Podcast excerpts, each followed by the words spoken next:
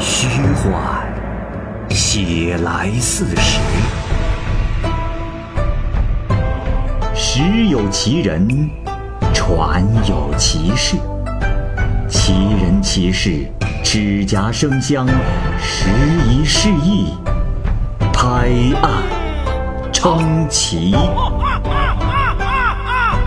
欢迎收听《蚂蚁晒尔》系列节目之《白话唐宋传奇》，蚂蚁播讲。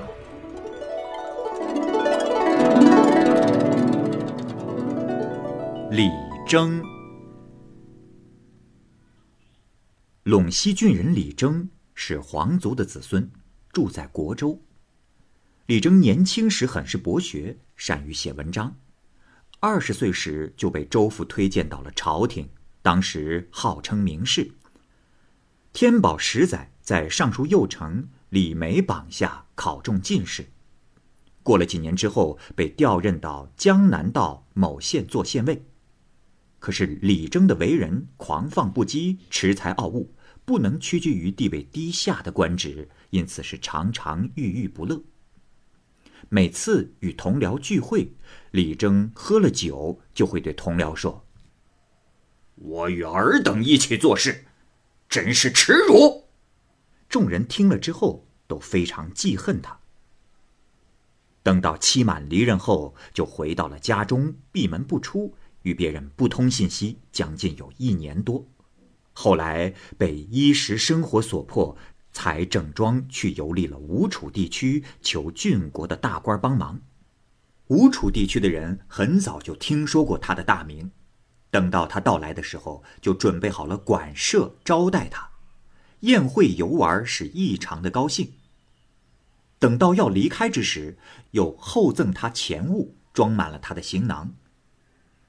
李征呢，就在吴楚地区住了将近一年。他所得到的馈赠是十分的丰厚，然后才西归国州。在回国州的路上，他有一回在如水堤坝的旅馆中居住。这天晚上，他忽然患病，发起疯来，用鞭子抽打仆人，仆人受不了这种痛苦。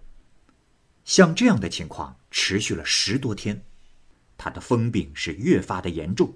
终于有一天，在夜间，他疯跑了出去，没有人知道他去了哪儿。仆人呢，就按照他的踪迹等待他。可是一个月了，这李征竟然没有再回来。仆人就驱赶着他所骑的马，带着他的行李，远远的逃跑了。到了第二年，陈郡人袁参以监察御史的身份，奉皇帝的诏命出使岭南道。乘坐驿站的船车来到了商於地界，他清晨将要出发，那里驿站的官员对他说：“大人，那道路上有只老虎异常的凶暴，吃人无数啊！所以路过此地的人，不是白天，谁都不敢前进。呃，大人，现在天还早，呃，还是暂时停车，绝对不可前进呐。”袁参却不顾这些，愤怒地说：“哼，我乃天子之使者，随从人数众多，区区山间野兽，能奈我何？”于是就命令驾车离开了驿站。这一里路还没走完，果然就有一只大老虎从草丛中窜了出来。袁参很是惊恐。可是老虎很快啊，又藏身到了草丛之中，发出了像人一样的声音。哎呀，差一点就伤害了我的老朋友啊！袁参听到这个声音，很像是旧相识李征。原来，袁参从前同李征啊是同科考举的进士，两个人的情分极深，分别也有很多年了。袁参忽然听到了老朋友李征的说话声，是既惊恐又害怕，也不知道是怎么回事儿。他呢就问道：“刚才是何人讲话？”“可是我的老朋友陇西李公嘛。”只听老虎呻吟了几声，好像是感叹悲戚的样子。接着，老虎对袁参说：“袁兄啊，我就是李征。”希望您稍留步，同我谈一谈呐。袁参就下了马，问道：“哎呀，李兄，为何会到如此地步啊？”老虎说：“袁兄啊，我自从与你分别之后，这音信就断绝了很久。今日见到元兄身体无恙，我也很是欣慰。不知元兄今日要去哪里呀？刚才看到你的部下两个官吏走在前面。”驿站的官吏带着装有官印的口袋当向导。元兄，莫非你当了御史，奉命出使？元参说道：“啊，正是。近来在下有幸当了御史，今天就是要出使到岭南道去。”老虎说：“哦，好。元兄擅长文章，现在。”跻身于朝野之中，可谓是兴旺发达了呀。况且御史府清廉严苛，纠察百官，皇帝审慎选择御史人选，尤其不同于其他的官职啊。我心里十分高兴，看到老朋友官居此职，值得庆贺呀。袁参说道：“李兄，快告诉我，到底是怎么回事啊？”从前你我二人，同年考中进士而成名，交情深厚亲密，不同于一般朋友。自从分别之后，这时间如流水一般过去，我也日夜盼望着见到兄台的风采，这心肠欲断，望穿秋水。没想到今日却听到了老朋友的声音。既然如此，你又为何不出来见我，却藏在草丛之中？难道朋友的情分应当是这样吗？老虎说道。唉，兄台，我现在已经不是人了，又如何见你呀？袁参就追问起他变成老虎的事。老虎说：“这件事情说来话长啊。我在变成老虎之前，在吴楚两地游历。”去年才从吴楚两地返回，途中住在如水堤坝的旅店里，就忽然得了病，发疯似的跑到了山中。没多长时间，我就发现自己的左右手已经着地行走。不仅如此，内心也更加的凶狠，力量也比之前成倍的增长。等到我看看自己，这大腿、胳膊都长出了毛，从此，在道上，不论是看见穿衣戴帽的人，还是驮着东西奔跑的畜生，或是长着翅膀飞翔的鸟类，总之，这路上跑的、天上飞的、带毛不带毛的，我全都想吃掉。再后来，我就来到了汉阴县以南。因为饥肠辘辘，正赶上有一个肥胖的人，我就把他捉住，很快的吃光了。从此以后，我就经常吃人。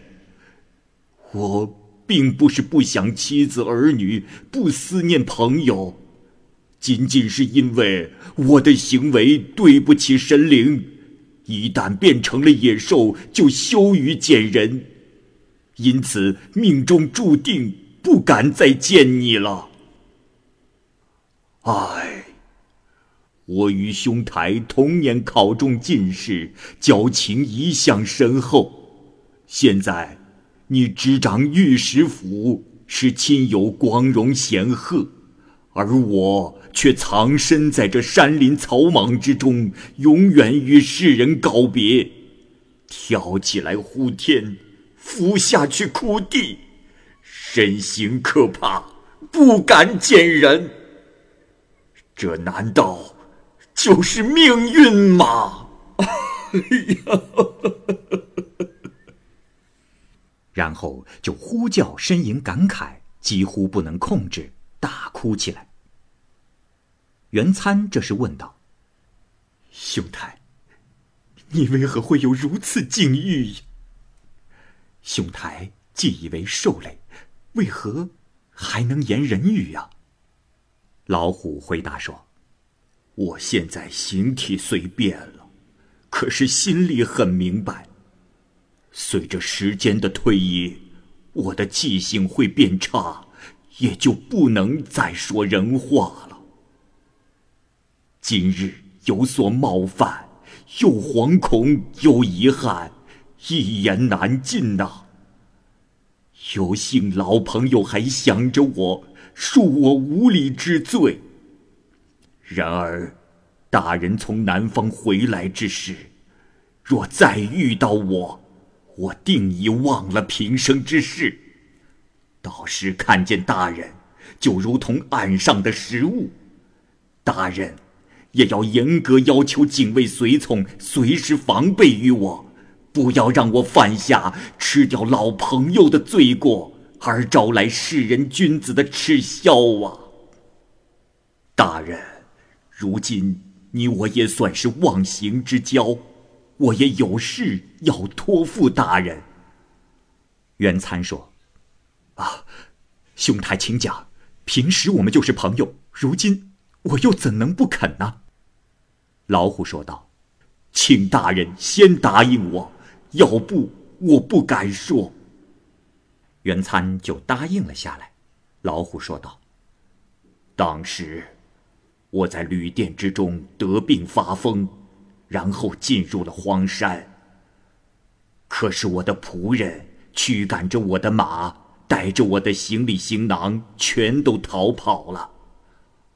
我的妻子儿女还在国州，我不想让他们知道我已成为了兽类。”大人若从岭南回来，可否帮我带上书信给我的妻子儿女，只说我已经死了，千万不要谈起今日之事啊！我在世上本就没有什么资产家业，只有个儿子还年幼，本来就难以自己谋生。大人。您现在身居官位，一向又仗义疏财，以我们之前的情分，岂是别人能超过的呢？希望大人念在他自幼丧父之分，时常救济于他，不要让他饿死在路上，也算是您最大的恩德了。说完，就又悲伤的痛哭了起来。元参呢，也悲伤痛哭着说：“好，兄台放心，咱们兄弟休戚与共，你的儿子也就是我的儿子，兄弟应当尽力完成你的嘱托，请兄台勿要担心。”老虎又说：“哦，还有一件事，我过去曾写过十几篇文章，辩护之前。”还未来得及整理，现在请大人帮我整理出来。我也不敢用它与世争名，只求能传于后代子孙，也就心满意足了。这两件事，我就拜托老朋友了。元参就叫仆人执笔记录，随着老虎口述而书写，将近二十章。文采都很高，道理深远。元参一边阅读，一边再三的感慨。老虎说：“大人，这是我平生的事业，只希望它能流传于世。大人，您奉天子之命乘坐一车前进，时间紧急，现在我又长时间是一时逗留。”万分惶恐，如今是要与您永别了。这两个世界的遗憾，又怎么能说得完呢？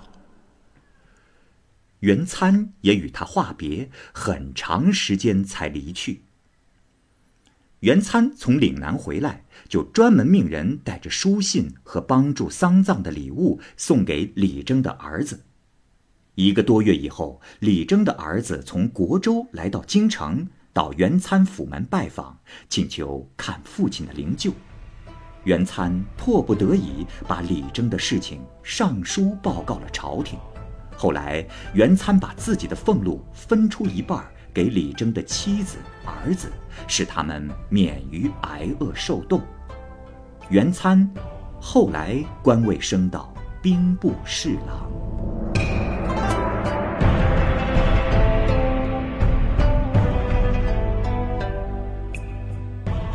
好，由于时间的关系呢，本期白话唐宋传奇的故事就先讲述到这里。也同时呢，欢迎各位朋友关注和订阅蚂蚁晒尔的其他系列故事。我是蚂蚁，我们下期节目见。